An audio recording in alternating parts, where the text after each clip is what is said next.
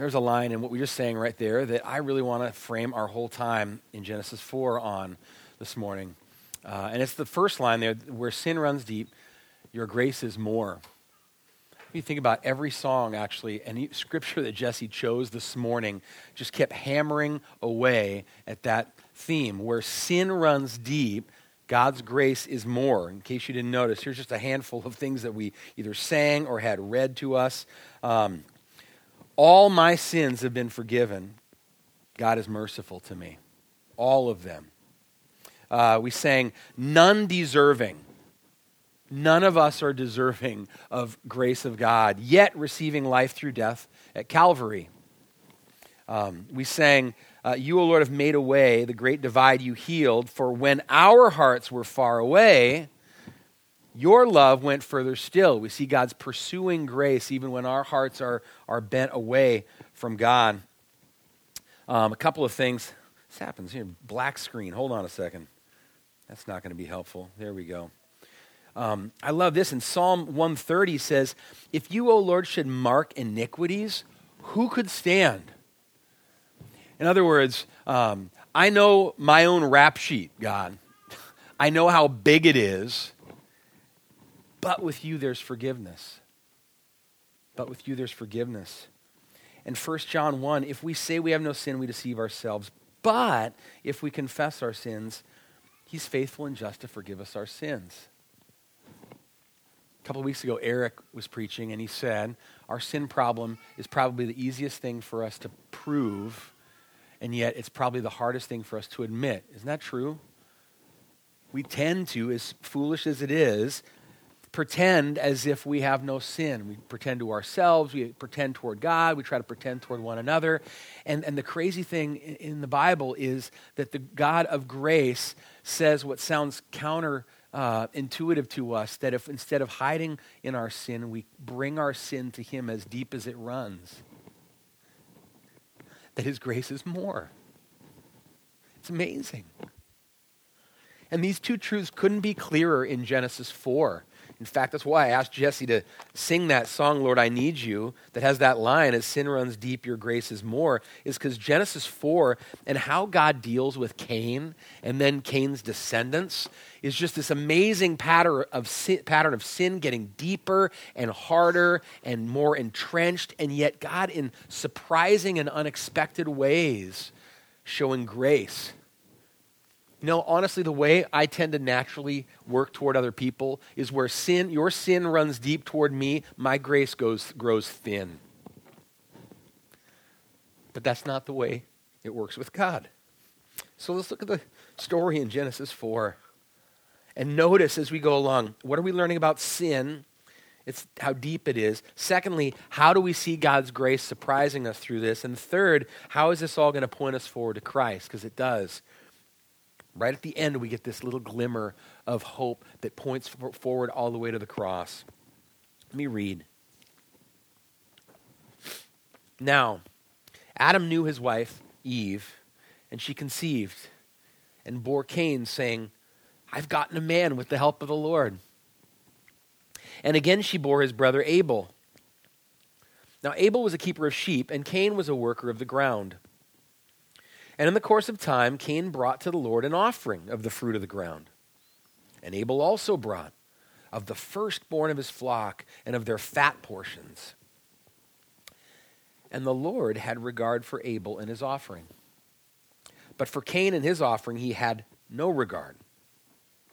So Cain was very angry, and his face fell. The Lord said to Cain, Why are you angry? Why is your face fallen? If you do well, will you not be accepted? And if you do not do well, sin is crouching at the door. Its desire is for you. But you must rule over it. Cain spoke to his brother Abel, and when they were in the field, Cain rose up against his brother Abel and killed him. Then the Lord said to Cain, where is Abel, your brother? He said, I don't know. Am I my brother's keeper? And the Lord said, What have you done? The voice of your brother's blood is crying to me from the ground. And now you are cursed from the ground, which has opened its mouth to receive your brother's blood from your hand. When you work the ground, it shall no longer yield to you its strength. You shall be a fugitive and a wanderer on the earth. Cain said to the Lord, My punishment is greater than I can bear. Behold, you've driven me today away from the ground, and from your face I shall be hidden. I shall be a fugitive and a wanderer on the earth. Whoever finds me will kill me. And then the Lord said to him, Not so. If anyone kills Cain, vengeance will be taken on him sevenfold. And the Lord put a mark on Cain, lest any who found him should attack him. And then Cain went away from the presence of the Lord, and he settled in the land of Nod, east of Eden. Cain knew his wife, and she conceived and bore Enoch. And when he built a city, he called the name of the city after the name of his son, Enoch. And to Enoch was born Arad, and Arad fathered Mehujael, and Mehujael fathered Methushael, and Methushael fathered Lamech. And Lamech took two wives. The name of the one was Ada, the name of the other was Zillah. And Ada bore Jabal. He was the father of those who dwell in tents and have livestock. His brother's name was Jubal. He was the father of all those who play the lyre and pipe. Zillah also bore Tubal Cain. He was the father of all instruments of bronze and iron. And the sister of Tubal Cain was Naamah. And Lamech says to his wives, Ada and Zillah, hear my voice, you wives of Lamech. Listen to what I say. I hear the home improvement voice every time I read this. Oh, oh, oh, oh. Um, if Cain's revenge is sevenfold, then Lamech's is seventy-sevenfold. And Adam knew his wife again. And She bore a son and called his name Seth, for she said, God has appointed for me another offspring. Instead of Abel, for Cain killed him. To Seth also a son was born, and he called his name Enosh. And at that time, people began to call upon the name of the Lord. Let me pray. Uh, Lord, you want us to see our sin and admit it. Uh, quit hiding, quit pretending, and acknowledge it. And you don't want us to respond like Cain. You don't want us to harden our hearts toward it. You want us to be humble and repentant and sorry um, and to look for you for help. Lord, we need you, like we sang. Every hour we need you. Lord, I pray that, that you'd use this passage and this sermon uh, in that way to help draw us back from the ledge of sin, uh, to walk in the ways that we'll find life. God, I pray that you'd help us to see your grace here, uh, and that having seen how incredible your grace is that it would, uh, it would change us and it would make us gracious people and it would make us people who want other people to know how gracious you are. And I pray you'd show us Christ here, how this is pointing forward to him, and for us now looking back on what Jesus has done. That's the answer to so much of the problem we see in this chapter. And we ask this in Jesus' name. Amen. All right, I have a lot of little points here this morning. Three questions. Number one, how do we, uh, what do we learn about sin in this chapter? Seven things. And I'm going to hit them quickly, so trust me, we're not going to be here uh, through second service. Um, second, how do we see God's grace unfolding at every step in surprising ways? And then third, how does this point us forward to Christ? So, first, uh, seven things that we learn about sin here. The first one here, I don't want us to miss right out of the gate, is that sin is a worship problem before it's a behavior problem. Fundamentally, sin is a worship problem, which means it's a heart problem, before it's a, a doing behavior problem. Look at how all this ugliness begins in chapter 4. It ends with behavior, hostility, and bloodshed and murder of a brother, but where it begins is over worship or a lack of worship in Cain's heart. So, the scene after an initial hopeful opening verse where two sons are born to Eve and she's hopeful, God has given me children, it goes bad quickly. Verses 3 and 4 Cain and Abel each bring offerings. So they're grown now. Abel keeps sheep. Uh, Cain is a farmer, and for some reason they, they understand that in due season that, that they should come before God and give thanks. And so they each bring something from what God has provided from their various uh, livelihoods. And Abel brings uh, some, and Cain brings some. And it says that God doesn't regard Cain's offering, but he has regard for Abel's offering. They both outwardly look like they're doing the same thing, right? they both bring something and, and in an act of thanksgiving say, God, we're giving something back to you. We're acknowledging that this all came from you. Blessed be God. Thank you. And externally, they're both going through the same motions, but God regards one and then disregards the other. God is not worshiped by Cain, doesn't please him. So the question is why? And I think it's uh, in the, the, the contrast between their two offerings. Look in verses 3 and 4. He says, Cain brought to the Lord an offering of the fruit of the ground. Okay, that's good.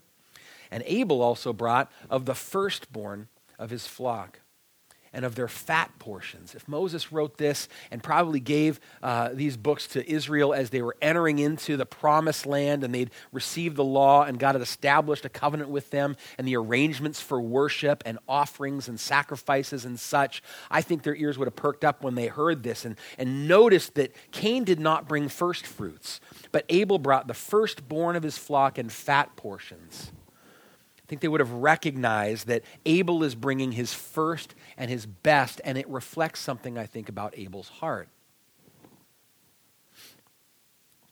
And we don't have to su- suspect this. Later on, let me see here. Do I have power? I do have power.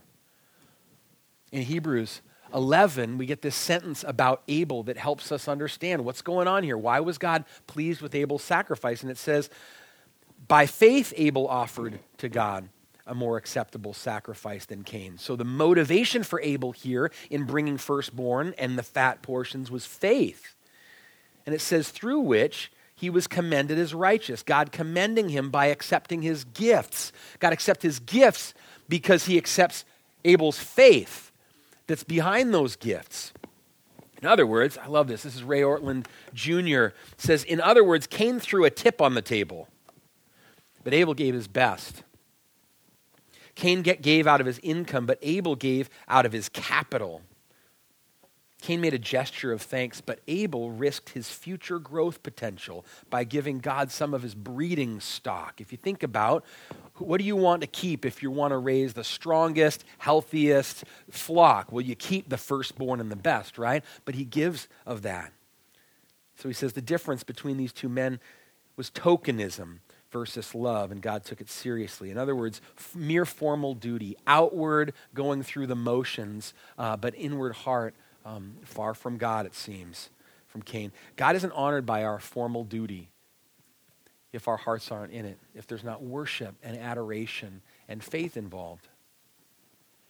Worship that's merely external doesn't please God. It doesn't matter how fastidious it is or careful to observe every letter.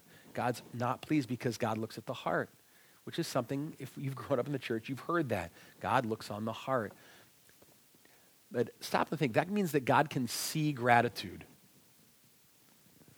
in your heart. He can see faith, and He can see the absence of those things. That means that I could have every one of you fooled in this room, but not God. I was listening a couple of weeks ago Tim Keller uh, was speaking at a, a, a graduation uh, a few years ago for seminary grads as they were heading into pastoral ministry. And it was a pretty sobering sermon. Right out of the gate, he said, This is not a very happy sermon. and three warnings he wanted to give to all these fresh out of their MDiv uh, future pastors. And one of those three points was ministry can breed phoniness ministry. And that's true for pastors, but that's true for uh, grace group shepherds. That's true of core group leaders. That's true of moms and dads shepherding your kids.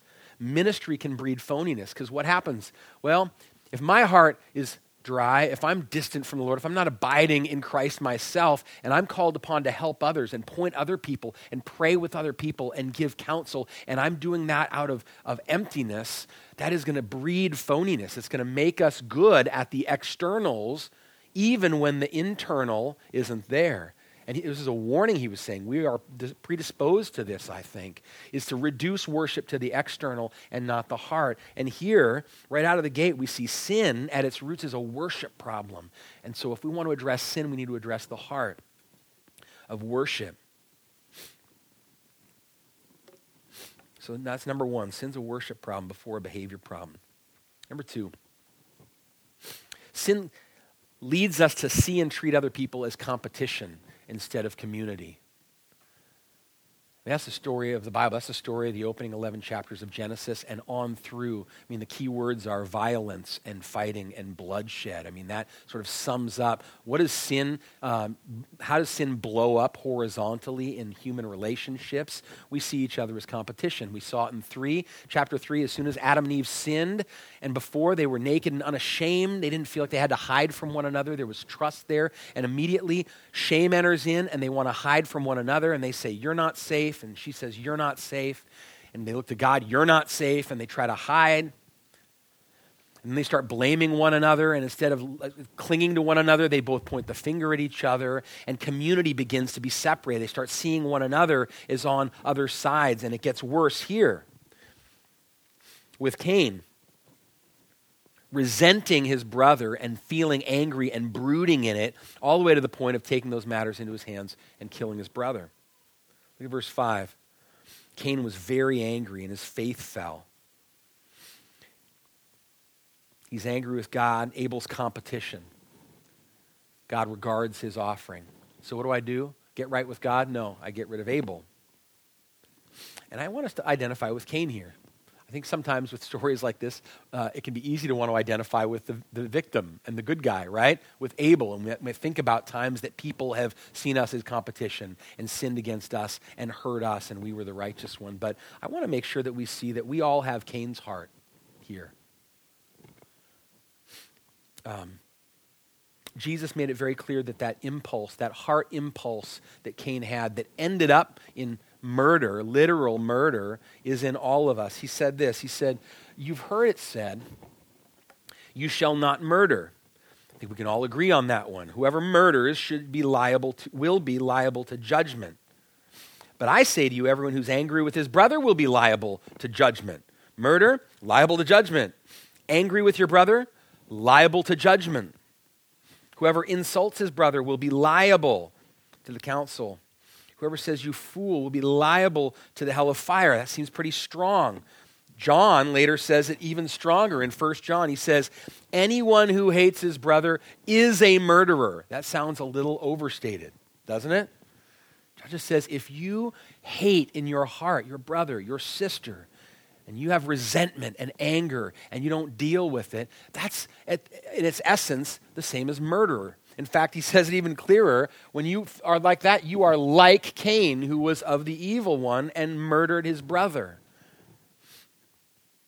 And while that impulse may never lead to physical violence in you, maybe not even verbal violence, maybe you're good at keeping that Cain impulse hidden in your heart and it just works itself out in the ways that you think about other people in your anger.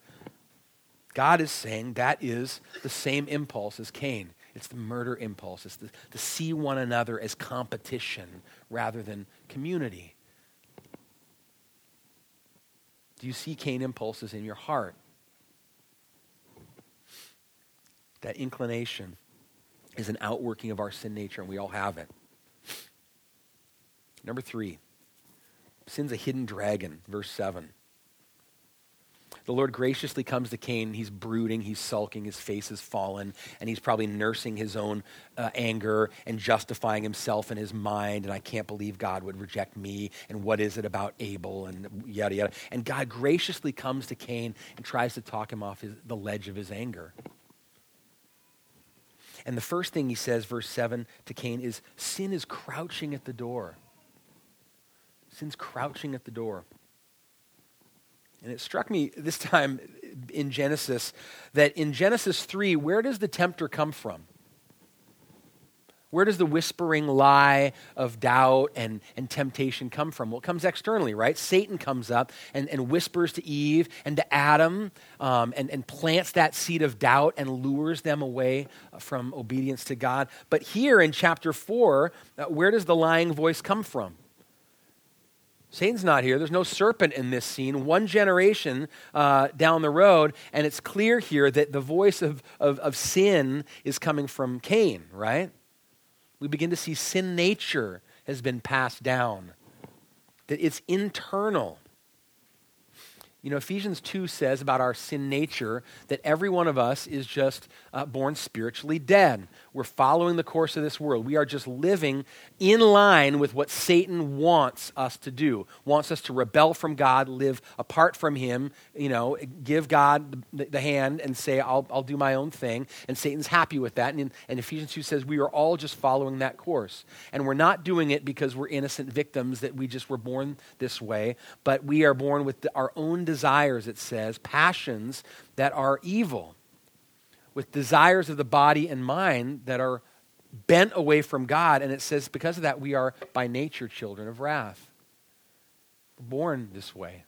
By nature, we're children of wrath which, as I think about the opening chapters of Genesis and this seed of the serpent and seed of the woman, in some ways, even though we're all born of Eve physically, spiritually, the Bible presents us as all being born with the seed of the serpent here. We are all born by nature children of wrath. So I mean by sin is a hidden dragon that in us, the sin nature, is what Satan wants to, to, to, fuel in us. And he says it's crouching at the door, which is imagery of like a rattlesnake or an animal that you don't have to do much with to get it to strike. You ever seen a rattlesnake coiled and rattling on a trail while you're hiking or whatever? You get the impression, I don't have to do much to tick it off, right? And to make it strike. And he says to Cain, Your sin is crouching at the door. You have desires, Cain, that are ready to pounce. One of my favorite Gandalf lines from The Hobbit was this. I won't. I tried last week in Lumrod. I won't here to do my best Sir Ian McKellen voice, but um, he says it to Bilbo and the twelve dwarves as they get near the mountain where Smaug is, and they're trying to figure out how to go in there and get all their treasure back. And he says, "It uh, says it does not do to leave a live dragon out of your calculations if you live near him." That's sort of what this is saying. God is saying to Cain, there is a live dragon here. It's crouching. Don't leave this out of your calculations. It's a, it's a warning. Number four, sin wants to take you down. This crouching, this, this crouching desire uh, wants to take you down. The next phrase says, um, it's desires for you, Cain. Your sin nature is a self destructive inclination. And I don't think that we think that often. That we have desires that feel good and right that make us think that should be acted on. And those desires, God says to Cain and to us, are actually for you, out for you is what it means. Maybe your Bible has a footnote and says it could be the word against. And you think, well, for and against sound opposite. But it's for you like, like a saltwater croc is for you, right? He's for you, right? He's out for you. So he says to Cain, Your sin is out for you. You have desires that want to destroy you, that want to blow up your marriage, that want to blow up your family relationships. There's a desire in you that wants to blow up churches and lead you down a path of destruction. And it's right here in you. This is so countercultural. We are bombarded, I think, with the message that if your heart desires it, it must be right. And so trust your heart. I mean, that's Disney, right? Just follow your heart. I saw a hilarious tweet from Kevin DeYoung the other day. He must have taken his kids to see Moana. And he said, Lessons from Moana listen to the ocean, your grandmother. Uh, he listed three or four things. Don't listen to your parents. he says, But the music was great. We get this message that listen to your, oh yeah, listen to your heart was one. Listen to the ocean, your grandmother, and your heart. Don't listen to your parents, right? Um, we have sins or desires that are uh, for us or against us. They want to take us down. A few couple of weeks ago at Band of Brothers, uh, Scott Rosencrantz was, was, talking to our men about um, the one another command don't grumble and complain against one another. And was talking, we were talking about anger, which is in particular the sin nature desire in this scene that Cain is dealing with that's for him. And he, sh- he read this quote that I said, I'm going to steal that actually, and we're going to we're gonna all look at this again here. Oh, that's not it. Where's my quote? Is it back there? Did I go past it? Help me out, Jonathan Wheeler. Is it in there of the seven deadly sins? Okay, I'm just going to read it for you. Listen to this. This is Frederick Buechner, and he's talking about anger in particular and the way that our, our desire to express our anger is actually against us. Listen to this. He says, Of the seven deadly sins, anger is possibly the most fun. To lick your wounds and to smack your lips over grievances long past, to roll over your tongue the prospect of bitter confrontations still to come, thinking about what you will say and how they won't be able to respond, that sort of thing, and to savor the last toothsome morsel, both of the pain that you've been given and the pain you're giving back. In many ways, it's a feast fit for a king, he says. The chief drawback is that what you're wolfing down is yourself. The skeleton at the feast is you.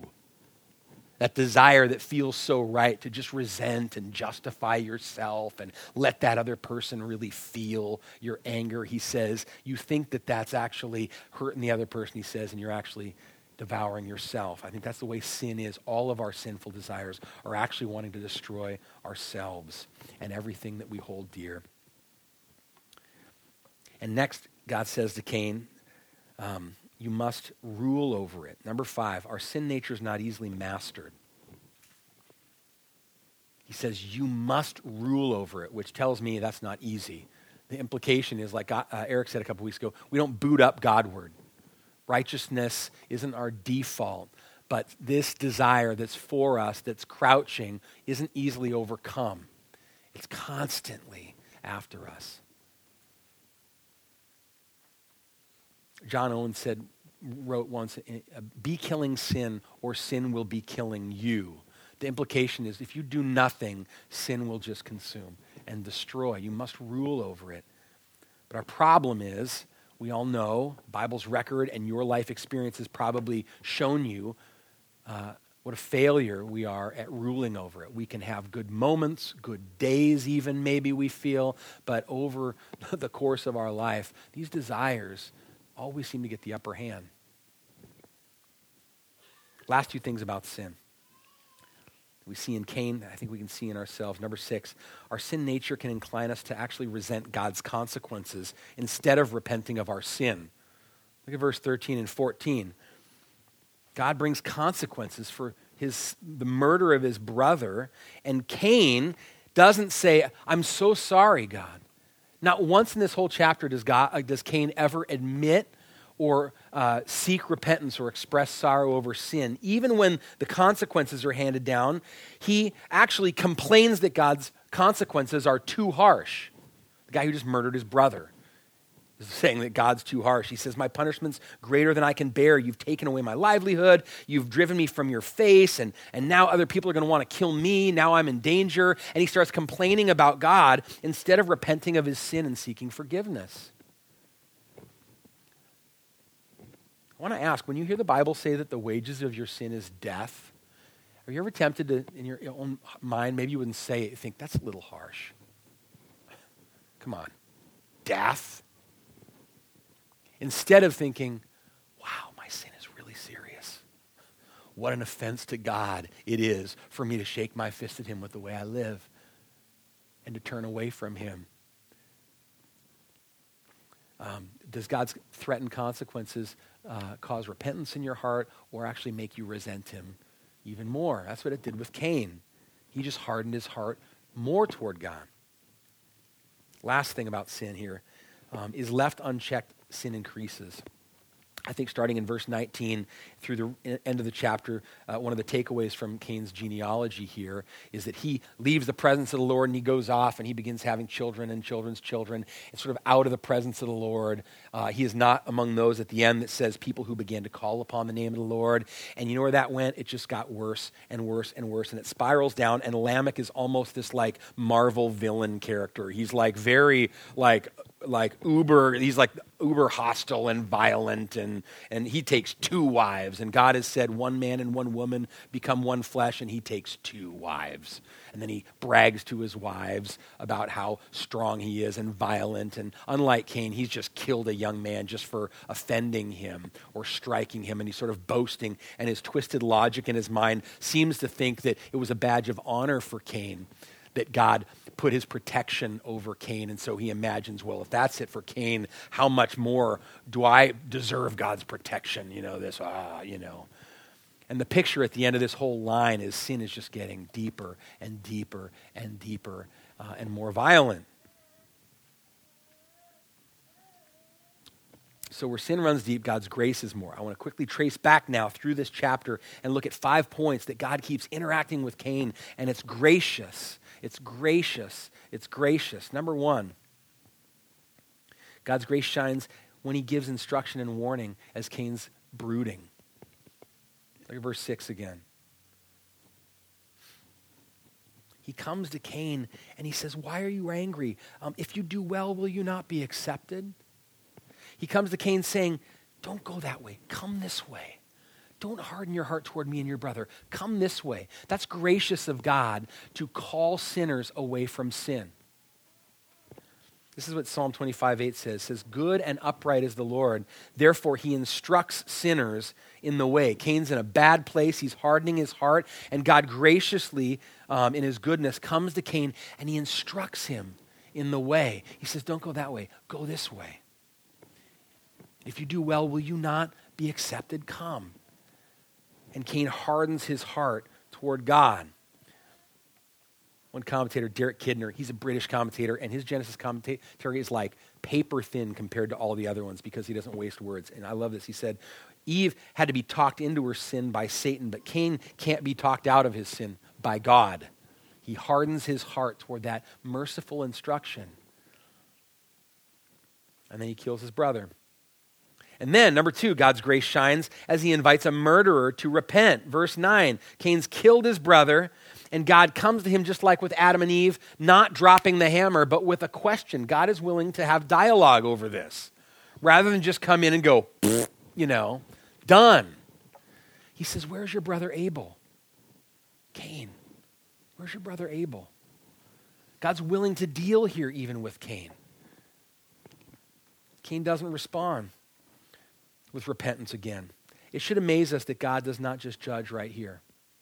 It tells us that God is willing to forgive a murderer.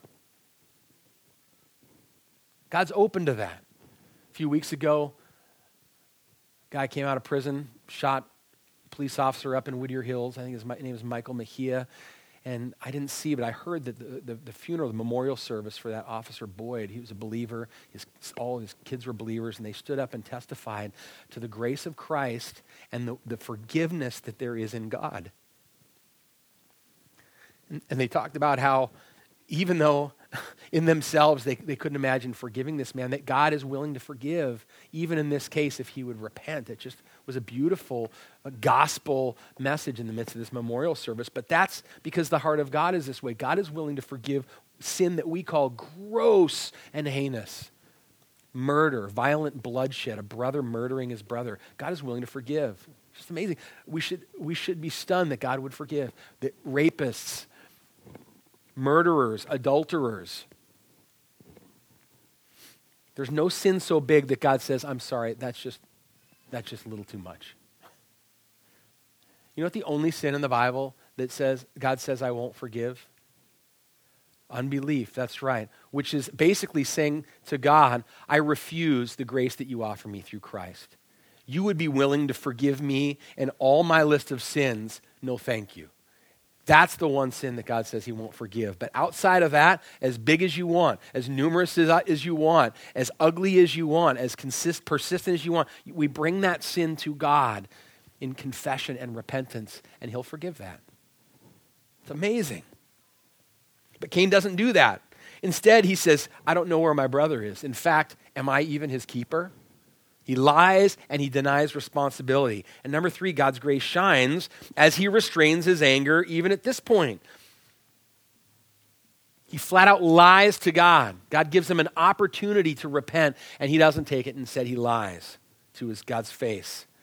And instead of taking him out and taking eye for an eye and avenging Abel's life, he actually gives consequences that still allow Cain to go on and live and have a family it's amazing. Number four, God's grace then shines by placing protection on Cain even when Cain complains. He has the nerve to complain about his consequences, and God doesn't say that's it. He still, he doesn't do for Abel what he ends up doing for Cain. Look what it says. He, when he comes to Cain, he says, Your brother's blood is crying to me from the ground. What do you imagine Abel's blood is crying to, out to God for the ground? What is it saying? What do you imagine? Justice, right? God says, Abel's innocent blood is crying to me, do something about this, avenge this. And God actually doesn't yet avenge Abel's death. But here with Cain, who's unrepentant, lying to God, complaining about the consequences, God actually places protection on him and says, If anyone tries to take vengeance into their own hands and doesn't leave it to me, God, I will avenge Cain's death sevenfold. That should surprise us. God is showing grace to Cain that, in, in the, at least in the near setting, he's not even showing to Abel. It's not because God is unjust, but God will make all things right. He is the, he is the avenger, and he will avenge in his own time, in his own way. If Cain refused to, heart, uh, to soften his heart uh, before he died, then he would have face the, the vengeance of God for Abel's death. But he places it on Cain, which is just amazing to me here. And last, the fifth thing here is that God's grace, his common grace, is poured out on Cain and all his descendants, even though they go off and they live apart from the presence of God, um, away from him. That's what's going on here. When it traces it down and it says these descendants of Cain, these different guys, he was the father of all those who dwell in tents and have livestock. And they developed animal husbandry and how to raise animals better and, and, and to have bigger flocks. And he says, and, and some of Cain's line actually ended up um, developing musical instruments and art and culture. And, and some of Cain's uh, descendants end up um, becoming forgers of instruments of bronze and iron, things that no doubt made, made life easier and helped protect themselves. And, and all of these things are common grace. God gives intelligence and skill to people to create things that make life better and more beautiful and more enjoyable. And culture and civilization is springing up in this godless line of Cain. If you ever stop and just think about the common grace of God in the world, it's amazing. Think about in our world right now how this is just proliferated with technology and medical, you know, technology and, and, and beauty and musical and art gifts in the world that make the world a much beautiful place. And, in the, and, and God's given incredible brilliance and talent to people who shake their fist at Him and deny Him. And billions of people in the world benefit from all of this common grace who, who reject God and reject Jesus. And God continues to, to allow us to enjoy all this amazing common grace. So you see through this chapter where sin runs deep, God's grace keeps being more and more and more. So last question, how does all this point us forward to Christ? Look back at Genesis 3:15. That, ver- that one verse right there, in some ways, s- tells us ahead of time the storyline of the rest of the Bible, culminating in Jesus when he says to Satan, God, I will put enmity between you and the woman. In other words, the rest of this story is going to be a, a battle story, a conflict story between your offspring and her offspring.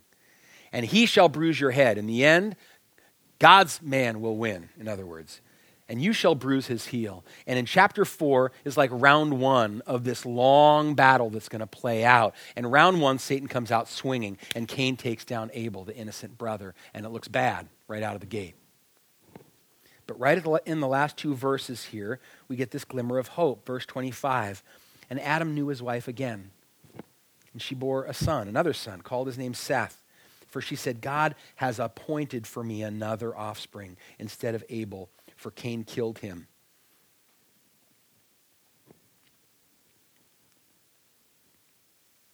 The Bible says that God is the one who declares the end from the beginning and from ancient times things not yet done, who alone says, My counsel will stand and I will accomplish all my purposes.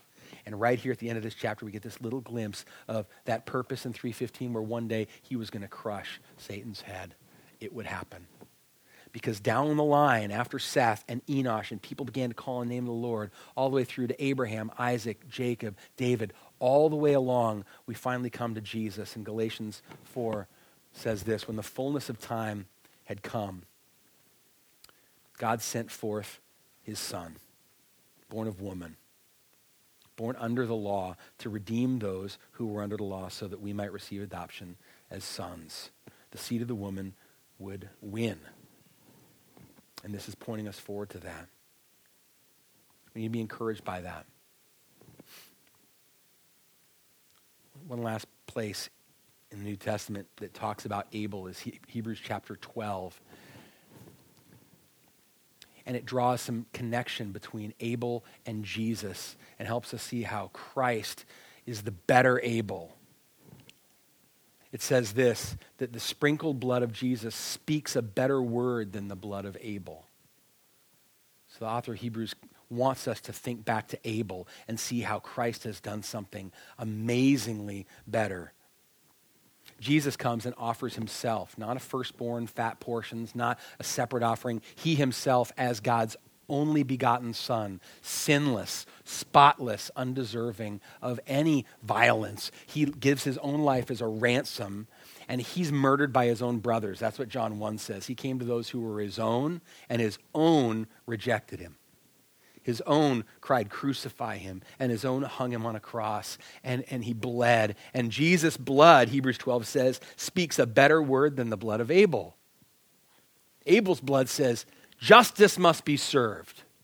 And Jesus' blood, as you read Hebrews, says justice has been served. Once for all, a sacrifice has been made permanently, one time for all who will trust him. Jesus' blood says to you, justice has been served on your behalf. Will you receive that free gift? Will you repent of your sin? Will you turn and receive it? That's what it says. And the resurrection of Jesus is this guarantee that God uh, accepted Jesus' offering. Jesus offers himself in our place, and he's buried, and God raises his, him from the dead because death couldn't hold him, had no claim on him. Acts says, Peter says in Acts. Why? God had regard for Jesus' offering. When Jesus said it was finished, God said, It is finished. And he raises him from the dead. And the reason we can have peace with God and, and we, with whatever we offer, we offer up our faith and our dependence, we can walk away like Abel, and God has regard for our offering because Christ made our offering, and we're in him.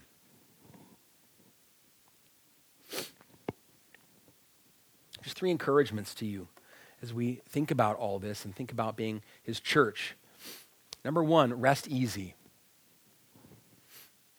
If your hope and confidence is in Christ alone, um, God has accepted your offering because that offering's Christ. And He's for you this morning. He's accepted you uh, this morning. And you're just as accepted today as you were last week. Second encouragement is to fight on. We're supposed to fight sin. And something's changed from the time that God comes to Cain and says, You must rule over it. Well, now in Christ, that's a whole different ballgame, isn't it? It says God gives us his spirit to dwell in us. And, and Paul describes in Galatians 5 that, this, this battle now that happens within us, that sin doesn't just rule anymore. We've been set free from bondage to sin. And the Spirit's desires are actually at war with these desires in us can have victory. We don't have to present the members of our body to sin for unrighteousness. God can actually give us victory in our sin. And so just have a, a, victim mentality and just a, a fatalistic mentality. Let's fight sin together. And let's help one another with that. And last is this let's spread the word. One of the things when we're reminded and, and, and amazed again at how gracious God is and how gracious God has been to us, it should make us want other people to know that. I confess that it doesn't always. I, can, it I confess it can often just stop there with me just being so happy that God is gracious to me, even though my sin runs deep. And it doesn't spill over into this desire of, I want other people to get in on that. I want to encourage us to be praying. Uh, Anna and Adam Day, before they came back from being in, in, Kentucky while he was doing his PhD, were at a church called Sojourn Community Church. And uh, a few weeks ago, we were talking about you know, some of the things that they really took away from that church and, and, and loved. And one of those was that, that week in and week out, they were being reminded Sunday after Sunday that the gospel uh, transforms us and forms five identities in us. That is, the gospel makes us worshipers the gospel makes us disciples, learners, and followers of Jesus. Uh, it makes us family because God is our Father, makes us brothers and sisters with one another, makes us servants. It forms us into people who serve God and serve one another um, uh, as God and Christ has served us. And the fifth identity is witness. part of a gospel formed identity is that we see ourselves as witnesses. 1 Peter 2, sort of, that we who once had not received mercy, now we've received mercy, and now proclaim his excellency to other people. And I need to hear that, and we need to hear that. And I want to encourage us as we go out this morning to be thinking about how are we spreading the word? Are we looking, are we praying for people by name and opportunities uh, through which doors of opportunity that God has given us uniquely to spread this word? Steve Ross was in here last September preaching about pray the Lord of the harvest. The fields are ripe to the harvest. And one of the things he said that reminded me is I always think what that just means is there's a lot of need out there to go proclaim Christ. But actually, Jesus is saying more than that. He's saying there's a lot of readiness out there. God has prepared harvest to send us out into. So as we finish, I want to pray for these three things uh, for us. Let me pray.